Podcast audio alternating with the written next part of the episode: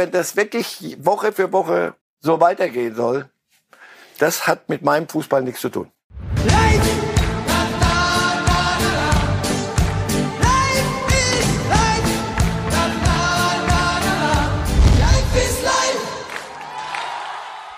Bayern München trifft ohne Lewandowski und Lewandowski trifft ohne Bayern. Hier sehen wir sein erstes Tor für Barcelona. Auch nicht so schlecht gemacht, muss man sagen. Gegen die mexikanische Mannschaft von Pumas Unam war es in der letzten Nacht beim 6:0 von Barcelona. Und damit herzlich willkommen zu Reif ist Live nach einem Fußballwochenende, wie man sich's schöner nicht ausmalen kann. Es war jede Menge los, nicht nur Tore, nicht nur Szenen, die wir diskutieren müssen, sondern auch Transfers, die uns bewegen. Modeste und Werner, all das später in der Sendung. Und an meiner Seite wie immer Marcel Reif. Schönen guten Morgen. Schönen guten Morgen.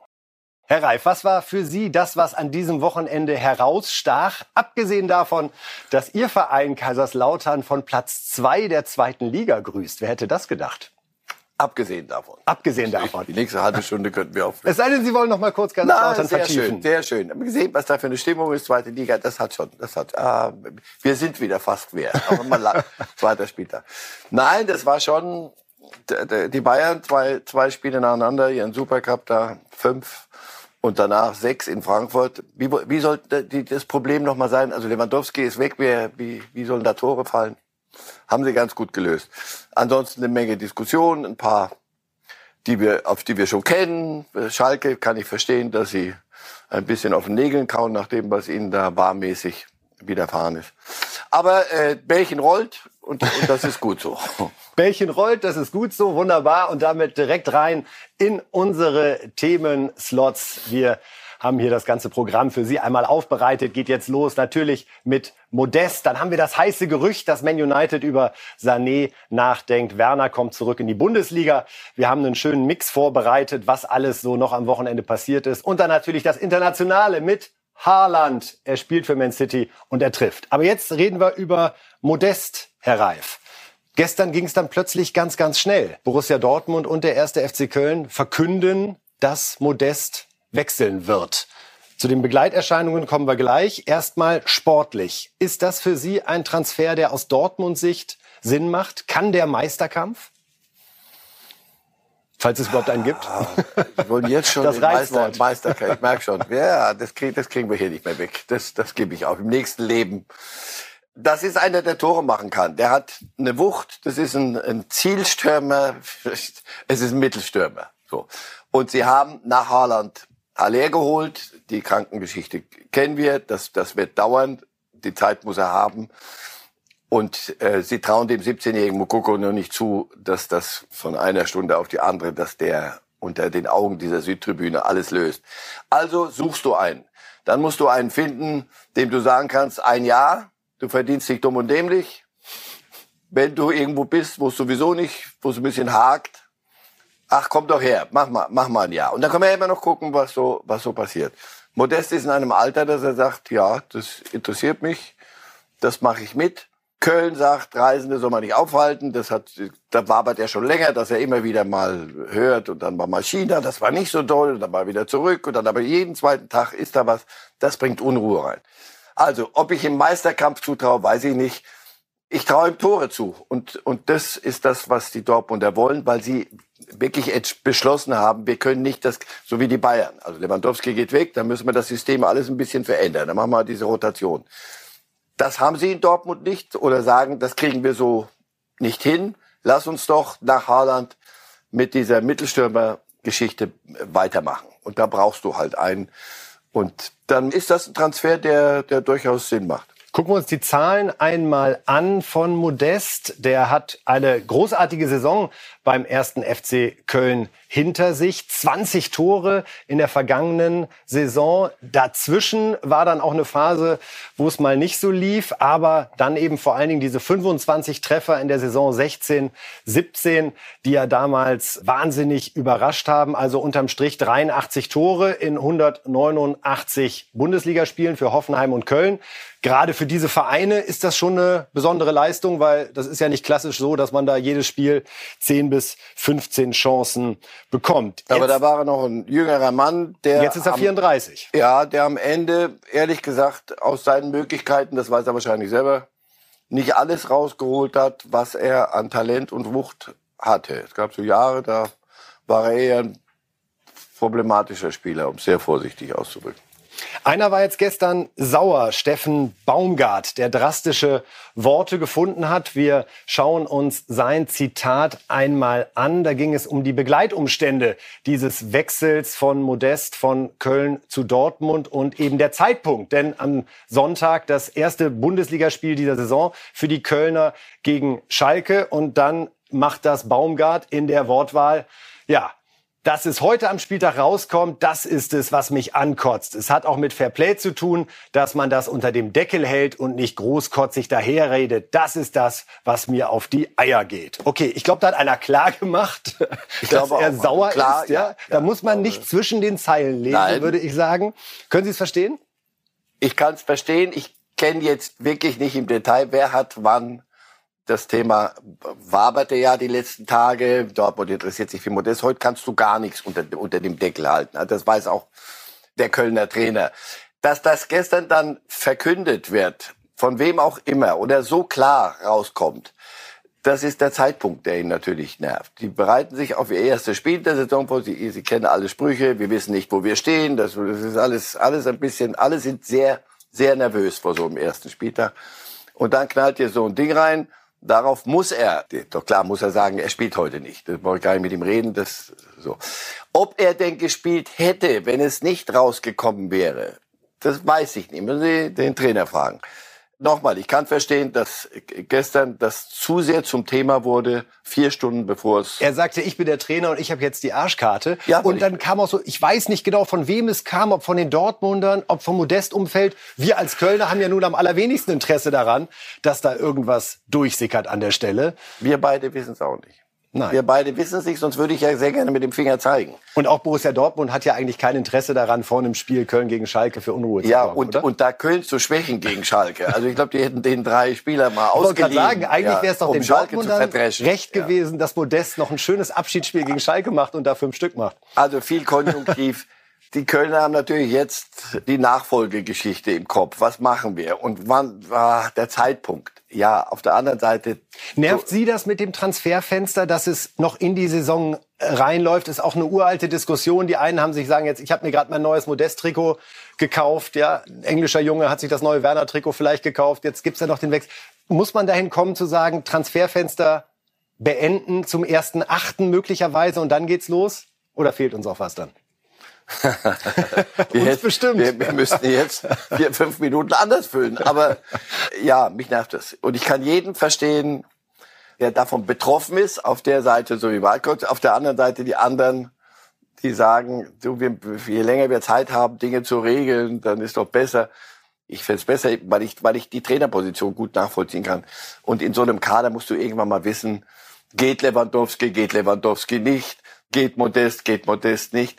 Das beschäftigt doch die Spieler, weil das sind keine Ergänzungsspieler, sondern das ist dann schon so ein Modeste ist in Köln schon der dritte Domturm gewesen. Und dann willst du irgendwann Ruhe haben, wenn es losgeht. Deswegen, ja. Aber Leute, das werden wir nicht ändern, habt ihr euch selber so ausgesucht, wenn die Clubs alle sagen würden, pass auf, wir einigen uns. Und zwar international. Jetzt fangen die Spanier erst noch eine Woche später an. Also wie bastelt man's? Wenn es losgeht, überall, wenn die Großen spielen und um die geht's, die Großen liegen, lass uns doch gemeinsam sagen, pass auf, nach dem letzten Trainingslager wissen alle, woran sie sind. Und wenn nicht, dann lassen wir es für dieses Jahr. Schauen wir, wie es da weitergeht. Klar ist also, Modeste wechselt zu Borussia Dortmund, wenn mit dem medizinischen Test dann auch alles klar geht heute. Noch ein ganz anderes Thema beschäftigt Borussia Dortmund aktuell. Nico Schulz, gegen den hat die ehemalige Lebensgefährtin schwere Vorwürfe bezüglich häuslicher Gewalt erhoben. Reinhard Rauball vom BVB war Gast in der Lage der Liga und hat sich dort wie folgt geäußert. Ja, schauen Sie, ich habe das heute nach dem Frühstück gelesen. Das ist auch bei Ihnen in Berlin noch nicht so ganz lange her. Und ich war auch überrascht, dass es sowas gibt. Ich kannte die Meldung vorher nicht und ich habe auch keine Gelegenheit, vor allen Dingen mit Nico Schulz selbst zu reden oder jemanden vom Borussia Dortmund mit ihm zu reden. Das ist natürlich, dass das Nächste gemacht werden muss, dass man mit seinen eigenen Leuten darüber redet und sich einen Hintergrund verschafft und ihm die Gelegenheit gibt, dass er sich dazu erklärt. Also Borussia Dortmund sieht derzeit von disziplinarischen Schritten ab, denn die Ermittlungen der Staatsanwaltschaft befinden sich noch im Anfangsstadium und verweisen dort bei dieser Anzeige auf die Unschuldsvermutung. Können Sie das Vorgehen der Dortmunder, den Umgang mit diesem Fall Schulz, der da jetzt so herausgekommen ist, verstehen und nachvollziehen? Alternativlos. Also dann, sonst können wir ja, das Rechtssystem kann ja nicht für uns beide gelten und dann bei irgendjemand anderem nicht. Unschuldsvermutung gilt, schwebendes Verfahren gilt. Wir kennen die Fakten nicht, dass man den Betroffenen und Beschuldigten hört und das dann untersucht wird. Und danach können wir darüber reden, welche Sanktionen passen, passen nicht. Gibt es überhaupt welche? Was ist dran an dem Fall? Raubal ist Jurist. Mit dem können Sie über vieles streiten, aber an der Stelle sagt er genau das, was ein Jurist sagen muss. Und das ist auch richtig so. Sportlich spielt Nico Schulz bei Borussia Dortmund aktuell ohnehin keine Rolle. Man wäre auch bereit, ihn abzugeben. Sein Vertrag, den er allerdings beim BVB hat, scheint derzeit kein anderer Verein gewillt zu sein, das finanziell zu leisten.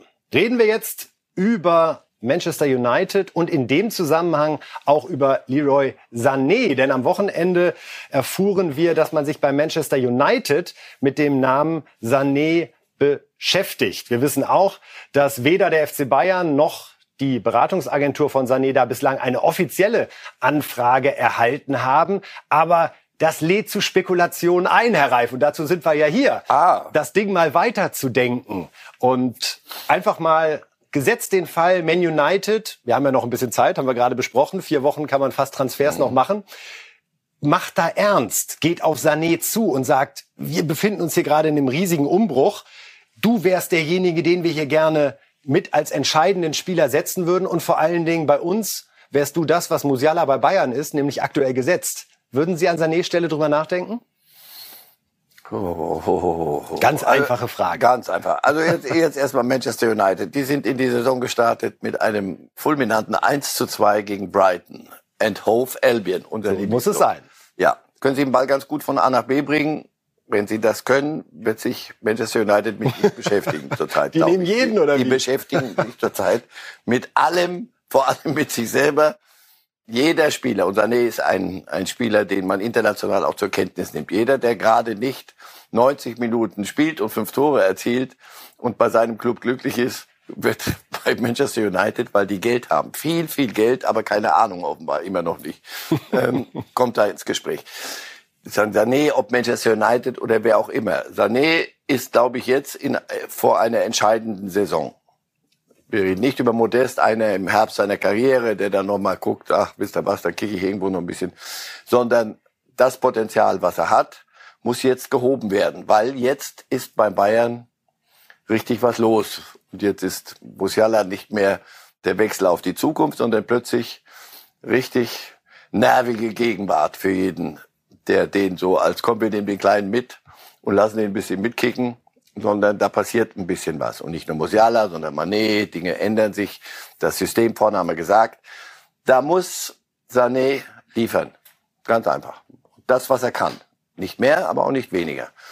Das war letzte Saison, hat das nicht funktioniert, aus welchen Gründen auch immer. Er hatte große Hochs, da sagten alle so, jetzt ist das der echte Sané. Dann ging es wieder runter.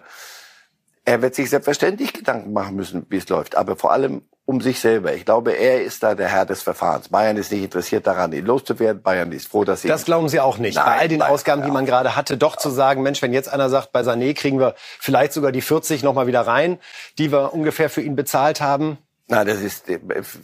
40 ist kurz über ablösefrei in den Sphären. Also deswegen, die Bayern, der Kader, so wie er jetzt ist, ist prima. Nur muss dann eine berechenbare Größe sein. Für sich selber und für den Club. Und er hat zweimal jetzt Reaktion gezeigt. Sowohl in Leipzig als auch in Frankfurt. Ich fand seine Körpersprache anders. Ich fand, dass er ausgesprochen wach auf den Platz kam. Jetzt kam er zu einem Zeitpunkt, wo die vieles schon gesungen war in dem Spiel. Viel Platz auch da war? Ja, aber Nagelsmann hat ihn gebracht.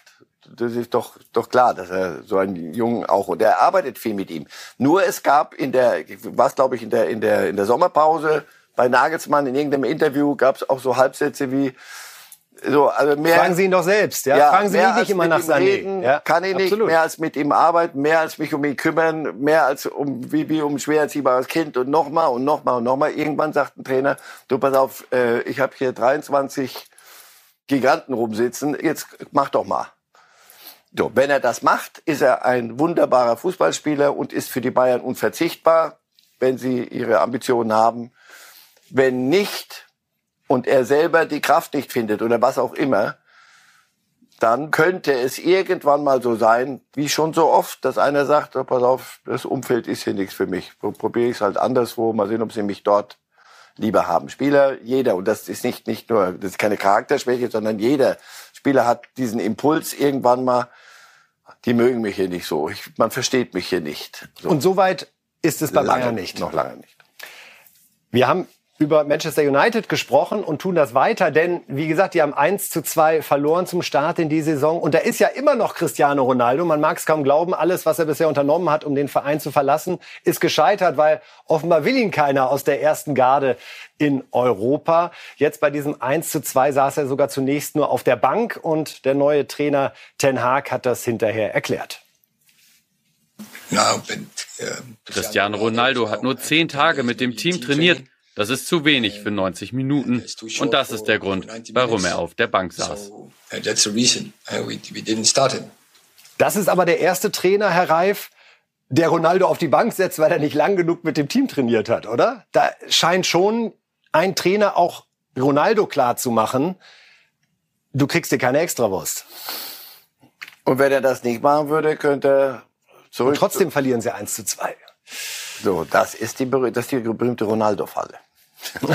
Fahren Sie mal Ralf Rangnick, wie er dieses, weiß ich nicht, 3/4 Jahr, glaube ich, war das, wie er das fand mit Ronaldo. Da. Nochmal, das habe ich schon 20 Mal gesagt, ich war immer bei dem Streit Messi oder Ronaldo, erstens war ich immer froh, dass ich beide sehen kann und kommentieren konnte. Ich war immer eher ein Messi-Sympathisant. Ronaldo ist ein unfassbar guter Fußballspieler. Er ist älter geworden, wie wir alle, und dann kann man bestimmte Dinge nicht mehr so. Das will er vor sich selber offensichtlich nicht, will er sich nicht eingestehen, sondern er möchte, dass die Zeit angehalten, die Uhr angehalten wird. Jetzt kommt ein Trainer wie Erik ten Hag. Nochmal, wir reden hier nicht über irgendeinen, der die Chance seines Lebens gerade nutzen darf für ein paar Wochen, wenn das so weitergeht, sondern das ist ein Trainer, der, bevor er dort unterschrieben hat, ganz sicher gesagt hat, passt auf, Jungs, das mache ich nicht. Also wenn ihr mir die Marketingmaschine Ronaldo in die Mannschaft reinredet, dann sucht euch einen anderen. Da bin ich überzeugt von. Aber auch er wird das moderieren müssen, um es sehr vorsichtig auszudrücken. Also natürlich, wenn er nicht trainiert, kann er nicht spielen. Wenn er aber nicht spielt, dann musst du 5-0 gewinnen gegen Brighton. Wenn du dann nicht gewinnst, hast Wayne Rooney hat sich ja auch zu Wort gemeldet und gesagt, schnell weg mit dem Mann. Ja. Das blockiert alles. Ich glaube, das blockiert zur wirklich. Not verschenken? An wen? Selbst da, glauben Sie, wird schwierig? Nein, weil er will ja Geld verdienen. Also Ablöse.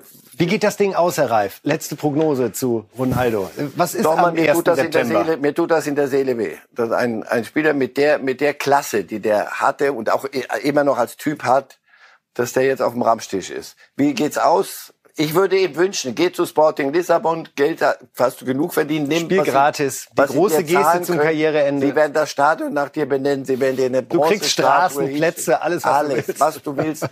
Und du setzt noch mal einen Schlusspunkt auf eine fantastische Karriere. So aber, er will zu einem Champions-League-Aspiranten und Sieger-Aspiranten, den erfinden sie mir mal, der sich das Problem so in die Kabine holt. Die Spaß-Bayern wollen wir am Ende noch einmal thematisieren, liebe Fußballfans, denn es gab tolle Fotos dann aus der Nacht nach dem 6:1-Erfolg in Frankfurt. So gegen 3 Uhr schlugen nämlich einige Bayern-Vertreter plötzlich zum Currywurstessen auf. Das ist irgendwie symbolisch für diese Truppe gerade, Herr Reif, oder? Also wir reden immer von den Spaß-Bayern, was sie auf dem Platz abfackeln. Und dann kommen Gnabry und Kimmich und Co. und bestellen sich 8-mal Currywurst um 3 Uhr da in Frankfurt, nachdem sie ein bisschen gefeiert haben. Das ist einfach wahnsinnig authentisch gerade, oder? Haben Sie, ich meine, wann haben Sie die Bayern das letzte Mal so gesehen? Wir haben doch hier Freitagabend nach dem Spiel gestanden. Kannst du jedes Tor analysieren? Nee, das Gesamte wirkt fröhlich und leicht. Das hat eine Spielfreude. Die haben einen Spaß an sich. Und ja, deswegen, das ist auch nicht aufgesetzt, sondern die entdecken gerade, wir gehen in eine neue Zeit und die waren sich alle nicht sicher. Wie wird das ohne Lewandowski? Also es ist ja nicht so, dass die den vom Hof gejagt haben, sondern die gesagt haben, wie kriegen wir es nach Lewandowski hin? Hat sich auch kein Spieler übrigens in der offenen Phase geäußert nach dem Motto, es wäre besser, wenn er geht. Ja, weil sie auch alle wussten, ja, weil das auch vielleicht wird's gar nicht besser. Und er hat ihnen schon das ein oder andere Gewinnen geholfen. Jetzt siehst du diese Bilder mit der Currywurst.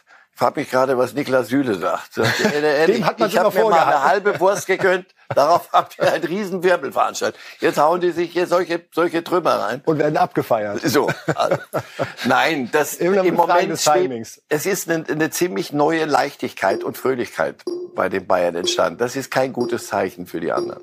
Und derzeit noch nicht mal englische Wochen, wo man sie über die Belastung kriegen würde, sondern die entspannen sich jetzt eine Woche und dann freuen sie sich am Sonntag auf das Wiedersehen mit ihrem ehemaligen Trainer Niko Kovac gegen Wolfsburg dann am 2. Spieltag. Ob wir da vielleicht sogar auch schon Timo Werner sehen, das wird sich jetzt in dieser Woche zeigen, wenn er dann nach seiner Rückkehr auch wieder mit der Mannschaft trainiert. Ja. Die Nachricht des gestrigen Tages neben Modest zu Dortmund ist, Timo Werner kehrt zurück zu Leipzig. Da sagt Herr Reif spontan. Ja, da hat einer verstanden, pass auf, ich habe was versucht. Wenn er es nicht gemacht hätte, hätte ich gesagt, du mal, zieh raus in die Welt. Ist doch gut jetzt, aus der Komfortzone, mach was, riskier was. Das hat nicht funktioniert, aus welchen Gründen auch immer. Und dann, was mache ich? Lasse ich mich oder bleibe ich Herr des Verfahrens und sage, weißt du was? Ganz sicher werden die Zahlen, als er loszog in die andere Richtung, werden die nicht mehr auf dem Papier liegen. Und Champions League-Sieger ist er auch geworden, muss man festhalten an der Stelle. Und da hat er gar nicht schlecht gespielt. Also man sagt sein Lauf war es, der das Tor ermöglicht hat. Ja. Bleiben wir einfach dabei, da hat einer verstanden, weißt du was? Natürlich ist es immer ein Risiko, zurückzugehen. Fragen Sie mal Mario Götze, zurück nach Dortmund von Bayern. Aufgewärmte Dinge, Eintöpfe. Und man vergleicht natürlich mit einer glorreichen Zeit. Ja? Ja. Und wenn wir uns die Statistik, Herr Reif, von Timo Werner einmal anschauen, sowohl was Leipzig betrifft als auch Chelsea, dann sehen wir, dass Leipzig wirklich die mit Abstand beste Phase seiner Karriere war. Und ich sage es offen, als ich mir das heute Morgen noch mal angeguckt hatte, musste ich auch schlucken und denken, Wahnsinn, ja, bei Leipzig 156 Spiele, 90 Tore und 40 Vorlagen. Das kriegen wir beide spontan, in 130 Torbeteiligungen in 156 Spielen. Das ist absolute Weltklasse. System auf ihn abgestellt, Trainer, der ihn schätzt, eine Liga, in der er sein Spiel spielen konnte. Das alles hat auf einmal in London nicht gestimmt. Und du kannst Tuchel keinen Vorwurf machen, es hat nicht funktioniert, das gibt es. Zurückzugehen, wie gesagt, nicht ohne Risiko. Auf der anderen Seite, er ist doch jung genug, er weiß, was er kann. In Leipzig wissen sie, was er kann. Sie werden ihn das spielen lassen, was er kann. Von daher, also das ist risikolos, im Gegenteil. Fürs Erste, Garantien kann ich ganz sicher nicht geben, aber fürs Erste sage ich, fühlt sich gut an. Mich beeindruckt, dass er diesen Schritt macht. Dass er nicht sagt, du jetzt, den brauche ich hier, aber frag mal bei City nach und danach und danach, sondern ich gehe zurück nach Leipzig. Timo Werner ist ja eigentlich schon seit Beginn seiner Karriere, als alle gesehen haben, da steckt ein besonderes Talent, immer auch ein Spieler gewesen, der polarisiert hat, der so ein bisschen wie Mario Gomez auch das Problem hatte, dass bei seinen Fehlern alle sehr genau hingeschaut haben, auch die eigenen Fans häufig kritisch mit ihm umgegangen sind. In welcher Werner-Fraktion sind Sie? Wie haben Sie ihn während der Karriere erlebt? Hatten Sie zwischendurch auch Sorge, da macht einer aus seinem Talent nicht das, was er kann, es könnte schief gehen? Oder wie haben Sie ihn gesehen? Ach, wir erinnern uns ja an so ein paar Dinge, so diese Schalke-Schwalbe damals. Und er hat manche Dinge nicht so glücklich auch selber nach außen kommuniziert. Aber der kann etwas. Das ist ein ganz besonderer Stürmer mit einem Tempo. Es gibt nicht viele, die mit dem Ball schneller sind als andere ohne. Und das ist er. Das muss man wollen als Club. Dann muss er auch so eingesetzt werden. Der Club muss sich sagen, so wollen wir auch spielen. Das werden wir erst mal sehen, weil Leipzig ist mittlerweile auch keine Mannschaft, die sich hinten reinstellen kann und mal den Gegner kommen lässt, sondern gegen Augsburg sagt Augsburg, Entschuldigung, macht ihr doch mal. Hat er dann genug Räume? Sie werden sich das gut überlegt haben, wenn sie sich dafür entscheiden. Das ist keine Marketinggeschichte. Ich glaube, und ansonsten, Sie fragen mich, in welcher Fraktion bin ich? Als Vater dreier Söhne bin ich in der Fraktion. Gib ihm 1-2 Jahre, dann wird er schon zur Vernunft kommen. Also ich glaube, das muss man einem jungen Menschen konzidieren, dass er älter, erwachsener wird und dann bestimmte Dinge anders macht. Das, was ich zuletzt von ihm gelesen und gehört habe, in einer schweren Zeit, weil das hat er ja gemerkt, ich glaube, hier laufe ich in die Sackgasse weiter rein in Chelsea, da hat er vernünftiges Zeug abgesondert. Und deswegen, ich freue mich auf den. Das ist ein gutes Zeichen auch für die Liga. Genau, das wollte ich nochmal thematisieren. Oliver Minzlaff, der Leipzig-Boss, muss ich sagen, hat jetzt 3 Dinge geschafft. Er hat Raum verpflichtet, auch jemand, der für Leipzig ganz klar eine Verbesserung darstellt. Er hat einen Kunku nicht abgegeben im Sommer und jetzt Werner noch dazugeholt. Also wir haben die Bayern gelobt für ihre Einkaufspolitik, auch Borussia Dortmund hat da einen starken Sommer hingelegt. Man muss sagen, auch Leipzig jetzt so auf die letzten Meter noch zweimal zugeschlagen auf einem Niveau, was auch für die Champions League helfen kann und was damit dann auch dem deutschen Fußball hilft. Aber jetzt denken Sie mal an sich selber und das ist schon ein bisschen eine Zeitenwende auch da, weil sie beschlossen haben, offenbar, also immer 19-Jährigen aus Salzburg holen und dann mal gucken, was draus wird.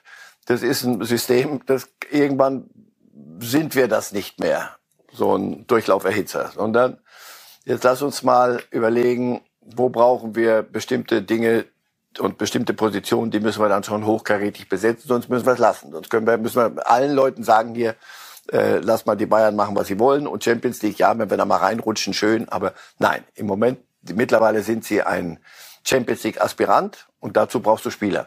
Und das, was sie da machen, ist richtig. In Kunku musstest du in der Hierarchie und in den Lohnzahlungen, die da plötzlich aufgerufen werden, musstest du anders bedienen. Wenn du es nicht gemacht hättest, wäre gegangen. Ganz einfach. Das ist Profifußball. Paris war interessiert.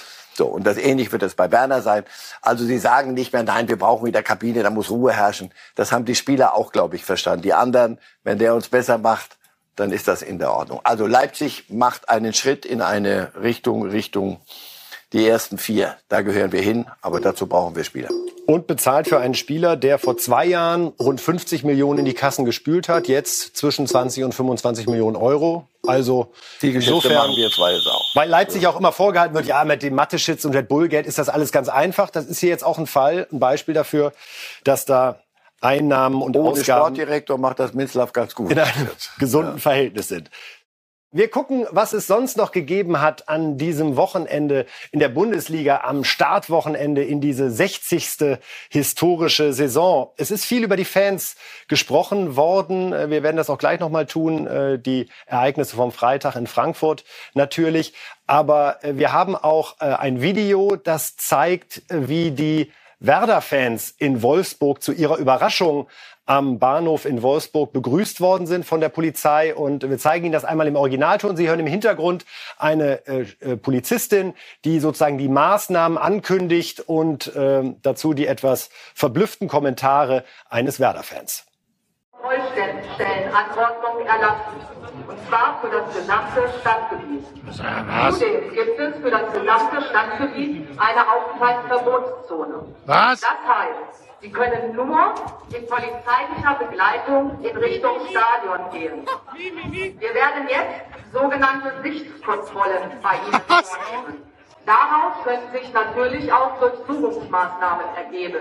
Und zwar der Sachen und der Personen. Das ist ja wohl nicht wahr, oder? Sollten Sie den Anweisungen der Polizei nicht Folge leisten, können die Maßnahmen auch mit Zwang durchgesetzt werden. Ihr seid doch nicht ganz dicht. Bitte kooperieren Sie mit uns. Danke für Ihre Aufmerksamkeit. Ende der Durchgang.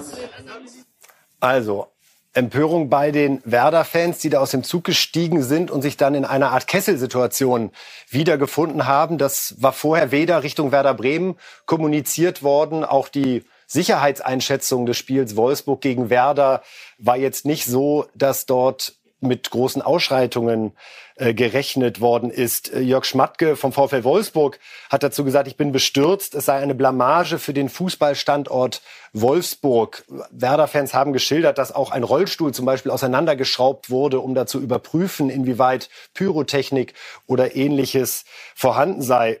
Das ist uns auch ganz wichtig, dass die Polizei da zugreift, wo eben Gesetzesverstöße zu erwarten sind, vollste Unterstützung. Hier wirkt es zumindest bei allem, was bekannt ist, deutlich überzogen.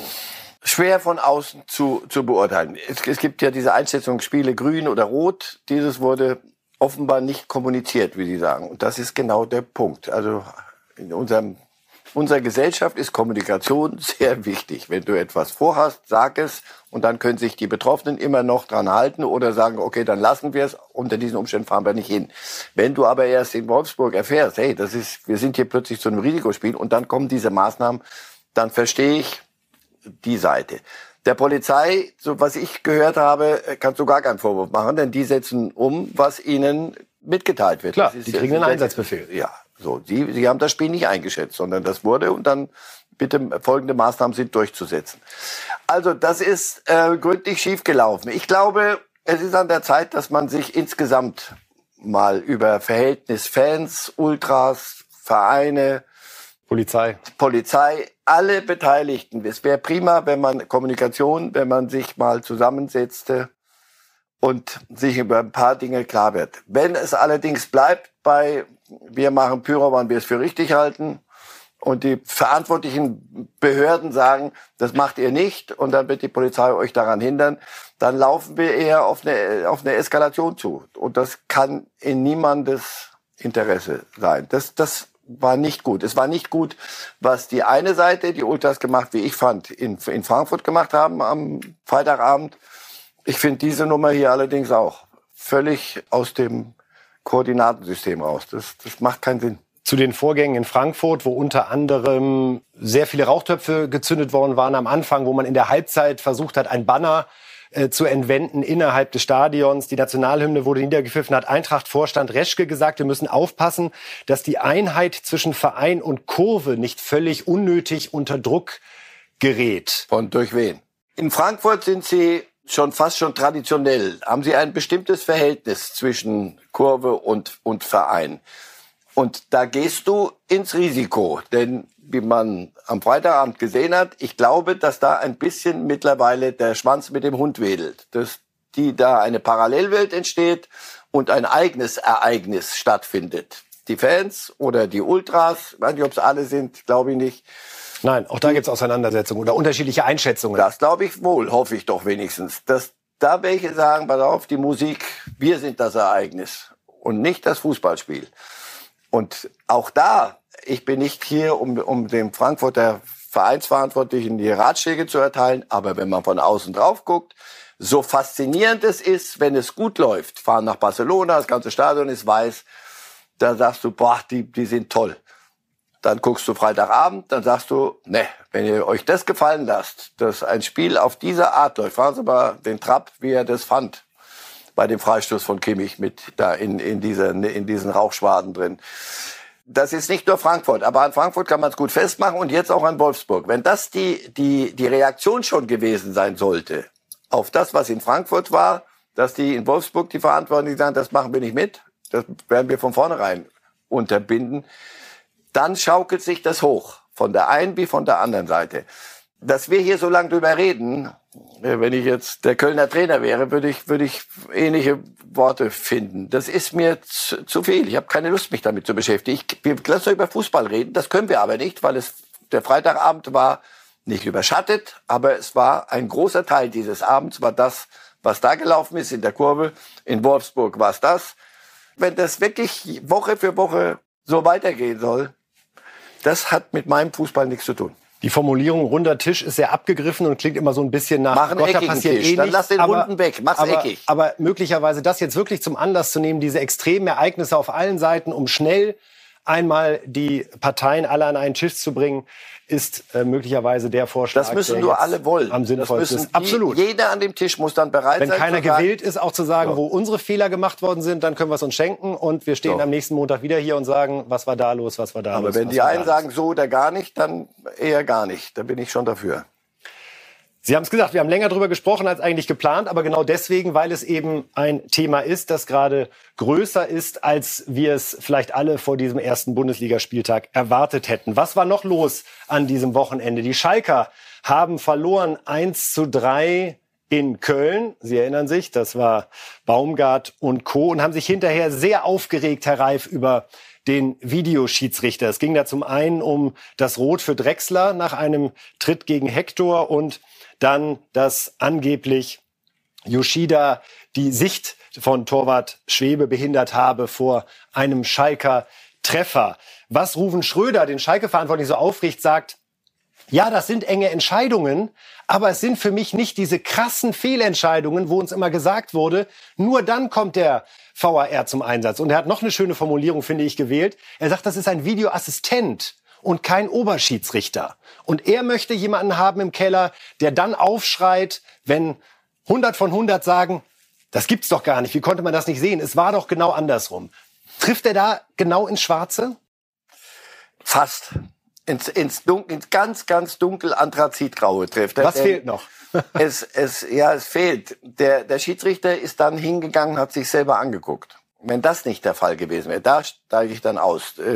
Frauen-Endspiel in London, entscheidet der Keller. Und, bitter, ganz bitter. So, da sage ich, das kann nicht sein. Hier, deswegen, ganz schwarz ist es nicht. Der Schiedsrichter ist nochmal hingegangen und er hat selber gesagt, ja, jetzt gebe ich rot, nachdem ich die Szene nochmal gesehen habe. Und ja, das war für mich Abseits. Deshalb Anthrazitgrau, weil ich fand, in der Tat, ja, offene Sohle bei dem Foul von Drechsler. Aber ist er da hingegangen und hat bewusst in Kauf genommen, darum geht's ja, dass da irgendetwas passiert, sondern die waren im Zweikampf, das war alles aus der Balance ein bisschen, die haben sich die Hand gegeben, das war's. Man kann rot geben, wenn man sich das in Zeitlupe nochmal anguckt. Ich war immer ein Skeptiker bei Zeitlupen. Ich sagte, weil es verändert schon die Dynamik. Das verändert, guck auf die Perspektive. Dynamik. Und bei dem Tor, hat der Kölner Torhüter protestiert? Nee, er hat gar nichts gesagt. Er hat gesagt, boah, ganz gut. Das war bei dem Foul aber genauso, Herr Reif. Auch das sagte selbst Steffen Baumgart. Sein Appell an die Schiedsrichter ist, schaut doch euch kurz noch mal an, was in den Sekunden nach eines Zweikampfs passiert. Da weißt du, ob es ein Elfer war, denn der Betroffene wird dir das schon noch körpermäßig, sprachenmäßig schon deutlich machen. Also, ich verstehe die Schalker. Beide Szenen hätten anders bewertet werden können. Und wurden es im ersten Moment auch? Ja. Gut. Auf der anderen Seite, der Schiri ist hingegangen. Das ist nicht glücklich gelaufen für die Schalker, sagen wir mal so. Das unterschreibt sicherlich jeder Schalker sofort. Also Auftakt, Niederlage für den Aufsteiger in Köln. Weiter geht's hier jetzt mit unserem internationalen Block. Wir hatten zwar vorhin schon ein bisschen Man United, jetzt geht's aber um die anderen in England. Vor allen Dingen um den Mann, über den wir monatelang diskutiert haben. Wo geht er denn nun hin oder bleibt er oder was passiert? Und vor allen Dingen trifft er denn, wenn er bei Manchester City dann letztendlich aufläuft? Weil er und Pep, wie wird das gehen? Und jetzt, Herr Reif, erstes Spiel, wo es um was ging, wenn wir jetzt den sogenannten Supercup mal außen vor lassen. Bei West Ham, 2:0 Sieg Man City, zweifacher Torschütze Haaland. Also alles gut? Erstes Tor Elfmeter. Den er selber rausgeholt hat. Ich habe das Spiel nicht in Länge gesehen, aber was ich von den Kollegen gehört habe, so dolle war es noch nicht. Vieles passt noch nicht. Ich bleibe bei meinem Zweifel immer noch. Aber mit den Zweiflern wie mir kann Guardiola sowieso leben. Und zweitens sagt er, 2 Tore. Ich meine, sucht euch ein anderes Thema und lasst das Hölzchen los. Ihr seht doch, was läuft. Ich bleibe dabei. Wir werden gucken, wie er sich die Räume schafft. Er wird sich neu erfinden müssen, ein bisschen Haaland. Er wird in sich Dinge finden müssen. Herr Reif, nehmen Sie nicht alles vorweg, was Pep Guardiola im Prinzip genauso gesagt hat. Darum wollen wir einmal... Hat er zu uns gesprochen. Wollen wir einmal hören, wie Pep Guardiola zum einen mit den Lobeshymnen auf Haaland umgeht, die ihm die englischen Kollegen gleich um die Ohren gehauen haben. Und vor allen Dingen, was er aber auch sagt, was sich bei Haaland noch tun muss. Das wird Herrn Reif gefallen. About 1 week ago, he could not adapt in the Premier League. Vor einer Woche konnte er sich in der Premier League nicht anpassen. Und jetzt ist er der Beste und steht neben Thierry Henry, Alan Shearer und Cristiano Ronaldo? Hören Sie. Er kam für 5 Jahre und hoffentlich bleibt er so lange und mehr. Was wir von Julian Alvarez, Kevin Phillips und all den anderen Jungs wollen ist, dass sie sich in der Stadt wohlfühlen, sich mit dem Team wohlfühlen und ihn ein bisschen mehr pushen. Er ist ein Typ mit unglaublichem Talent und schießt Tore. Seine Zahlen sind sehr gut, aber wir möchten noch etwas mehr in sein Spiel einbringen, um aus ihm einen besseren Spieler zu machen. Nicht nur ein Spieler, der Tore schießt, denn das ist so wichtig. Und deshalb wollen wir versuchen, ihm alles zu geben, um ein besserer Spieler zu werden. Das hört man bei Guardiola nochmal klar raus. Der hat sich nicht Tore eingekauft, sondern der hat eine Idee eingekauft. Der hat was vor mit ihm. Und das wird dann die entscheidende Frage. Vermurkst das die Tore möglicherweise? Oder macht ihn das tatsächlich zu dem ganz, ganz besonderen Spieler, der dann eine Ära vielleicht prägt in Europa? Aber der Trainer ist Pep Guardiola. Und nochmal, wenn einer eine Idee vom Fußball hat, dann der. Die muss uns ja nicht immer gefallen. Und die kann uns ja auch... Vielleicht in ihrer ganzen Tiefe können wir die nicht mehr nachvollziehen. Aber der hat eine Idee und davon wird er nicht abgehen. Also nur, der Guardiola ist der letzte Trainer, der sagt, was wollt ihr, der hat 2 Tore gemacht, brauchen wir gar nicht weiterreden. Also, so. Sondern der will den Fußball so haben, wie er ihn sich vorstellt. Und da wird Haaland Dinge in sich finden müssen, die das bedienen. Sonst wird es auch Tiefs geben. Und dann bin ich mal gespannt, wie die beiden Seiten damit umgehen. Das ist in Dortmund war das alles, konnte er tun und lassen, was er wollte. Das hatte eine Unbeschwertheit. Das ist jetzt bei City anders. Die Ansprüche sind anders. Champions League müssen sie gewinnen in dem Jahr. Wenn nicht, werden wir auch hier ganz böse den Finger heben in Richtung Pep Guardiola und andere auch. Also am Ende war es aber ein perfekter Tag, muss man sagen, für Man City, denn nicht nur, dass sie selber 2-0 gewonnen haben und der Zugang gleich 2-mal getroffen hat, was ja immer für Ruhe sorgt. Nein, da hat ja Liverpool auch noch gespielt und sie haben aus Man City-Sicht mitgespielt, denn es langte nur zu einem 2-2 bei Aufsteiger Fulham zum Start. Also Pep gleich 2 Punkte vor. Nach dem ersten Spieltag, gut, es sind noch 37, wir wollen nicht von Vorentscheidung sprechen, aber wir haben einen Jürgen Klopp erlebt, heieiei, dem ging's nicht gut hinterher. Unsere Performance war eine Niederlage. Nicht das Ergebnis, aber definitiv unsere Leistung. Aber das kann passieren. Wenn wir heute gewinnen und nichts lernen, wäre das deutlich schlimmer. So können wir immerhin die richtigen Schlüsse aus dem Spiel ziehen. Daran arbeiten wir jetzt. Aber das heute auf dem Platz... Das waren nicht wir. Ich will Fulhams gute Leistung auf keinen Fall schmälern. Aber jedes Mal, wenn wir nur halbwegs unser Niveau gespielt haben, standen wir vor deren Kasten und hätten auch treffen müssen. Wir haben ein sehr schlechtes Spiel abgeliefert und einen Punkt geholt. Heute haben wir einfach nicht so gespielt, wie wir es sollten. Und deshalb bin ich auch ziemlich frustriert.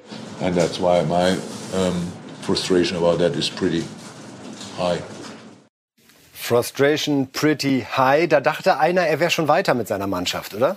Na, er findet ja die Mannschaft völlig neu. Er hat ja beschlossen, entweder geht der Trainer und wenn der Trainer bleibt und ich verlängere, solange Guardiola verlängert, verlängere ich auch. Dann müssen wir hier was ändern. Mané wäre nicht in München, wenn Klopp das anders gesehen hätte. Und das muss auch bei Jürgen Klopp, das sieht er, er merkt, dass er selber auch an die eigenen Grenzen dann an so einer Stelle kommt. Das muss wachsen, das muss erst wieder die Maschine werden, die es vorher war. Núñez, der neue Mann, wurde eingewechselt für 75 Millionen aus Benfica, hat dann richtig geliefert, ja. Ein sensationelles Hackentor, ja. Und das andere Tor von Salah auch vorbereitet. Also da ist schon Qualität, aber... Ja, aber bitte, aber noch ein bisschen Zeit. Aus diesen Einzelnen, die sie sich geholt haben, das sind schon spektakuläre Transfers. Und auch nicht nur mit Erdnüssen bezahlt, also weil Liverpool ja immer sagt, die anderen, also komm, die haben richtig Geld hingelegt. Also da ist genug Potenzial da, nur nochmal, auch da, auch bei unter dem heiligen Jürgen müssen Dinge erstmal wachsen und muss das eine Mannschaft werden. Also, es wird munter in der Premier League weitergehen. Man City gegen Liverpool, Chelsea. Tuchel hat 1-0 gewonnen zum Start, so ein bisschen durch Jorginho, fast ein bisschen im Hintergrund, aber 3 Punkte auch dazu. Herzlichen Glückwunsch. Jetzt gucken wir nach Frankreich und wir gucken nach Paris, denn auch dort ging's los bei Clermont. hat der Meister gespielt. Und wir schauen uns erstmal die Tore der ersten Halbzeit an. Da sagt Neymar erstmal so, bin noch hier und weiß schon irgendwie auch, wie es geht. Das ist halt auch einfach feinste Technik, Herr Reif, wenn er will. Ne? Neymar kann Fußball spielen. Ach. Danke für den Hinweis. Ja. Hakimi kann es nämlich auch. Den haben wir in Dortmund ja erleben dürfen. Bei denen hatte man irgendwie den Eindruck, die haben Bock. So? Ja, na, das wäre auch noch schöner, nach dem, was sie abgeliefert haben letzte Saison. International, wenn die jetzt keinen Bock hätten, dann können die den Laden ganz schließen. Aber ja, 3-0 zur Halbzeit. Und dann, Herr Reif, kommt dieser Lionel Messi. Kann auch Fußball spielen. Kann auch Fußball spielen. Wir hatten es zwischendurch vergessen. Ja. Und wir schauen uns seinen Doppelpack an zum 4-0 und 5-0. Wobei vor allen Dingen das 4-0, Entschuldigung, das 5-0 gleich, ja, uns alle nochmal voller Hochachtung. Und Neymar liefert ihm ab. Ich glaube, mit rechts war es sogar. Ja, ja, man umarmt sich, man lacht miteinander. Und jetzt das Ding. Zack, Brust, Fallrückzieher. Den sollte man im Auge behalten. Den sollte man sich merken. Ja. Messi, M-E-S-S-I. Ja. Ich meine, die Entscheidung jetzt in der Zehntelsekunde. Ne? Ich mach's und dann im Fallen direkt. Darf auch keine Sekunde länger dauern. Nun ja, wir wollen Clermont nicht zum Maß der Dinge erheben. Ich weiß doch, worauf Sie hinaus wollen. Respekt vor Clermont, das war ja auch noch auswärts. Und Paris hat gute Chancen, Meister zu werden in Frankreich wieder. Und ja, sie hatten Spaß miteinander und es war lustig. Wir sprechen uns wieder. Sie wollen weder bei Haaland noch bei Messi wollen Sie jetzt schon drauf, dass das eine Fußball-Saison wird, was ja nur verständlich ist. Ja, es ist da so, solche Dinge laufen von alleine und dass Messi das kann, aber es steht nochmal, es steht 4-0 und so, das hätte ich gern letzte Saison gesehen, als es in Madrid um was ging. Da hat das nicht funktioniert. Neuer Trainer, der die Zirkustruppe zu einer Mannschaft wird machen müssen. Nichts anderes wird gehen, denn sonst würden sie es wieder nicht packen. Dass sie in Frankreich unantastbar sind, brauchen wir nicht reden. Aber die Bayern haben 5 gemacht, wir haben 5 gemacht. So die Großen rufen sich langsam ein. Wenn die das so hinkriegen, dann ist das Spektakel. Dann macht das Spaß zuzugucken. Aber nochmal bei allem Respekt vor Clermont. Die Gegner werden schon noch stärker werden. Die letzte große offene Frage, damit kommen wir auch wieder ein bisschen Richtung Anfang der Sendung, ist ja wirklich, was wird aus Ronaldo? Weil bei Messi gibt's für mich keine Zweifel mehr. Da gibt's jetzt keine Barca-Rückkehr im August oder ähnliches, sondern die wollen das Ding jetzt so zu Ende gehen. Und Barca hat ja gerade das große Problem, dass sie ihre Spieler nicht loswerden. Auch wenn man es ihnen jetzt schon etwas aggressiver näherlegt. Hallo, eure Zeit ist vorbei. Wir brauchen das Geld. Bleibt nur Ronaldo. Vielleicht doch noch zu Paris. Nein. Geh nach Amerika, geh zu Miami und spiel da mit unter Beckham. Also mach was. Aber erlöse dich selbst und erlöse Man United. Also, oder? Ich sehe überhaupt keine Alternativen.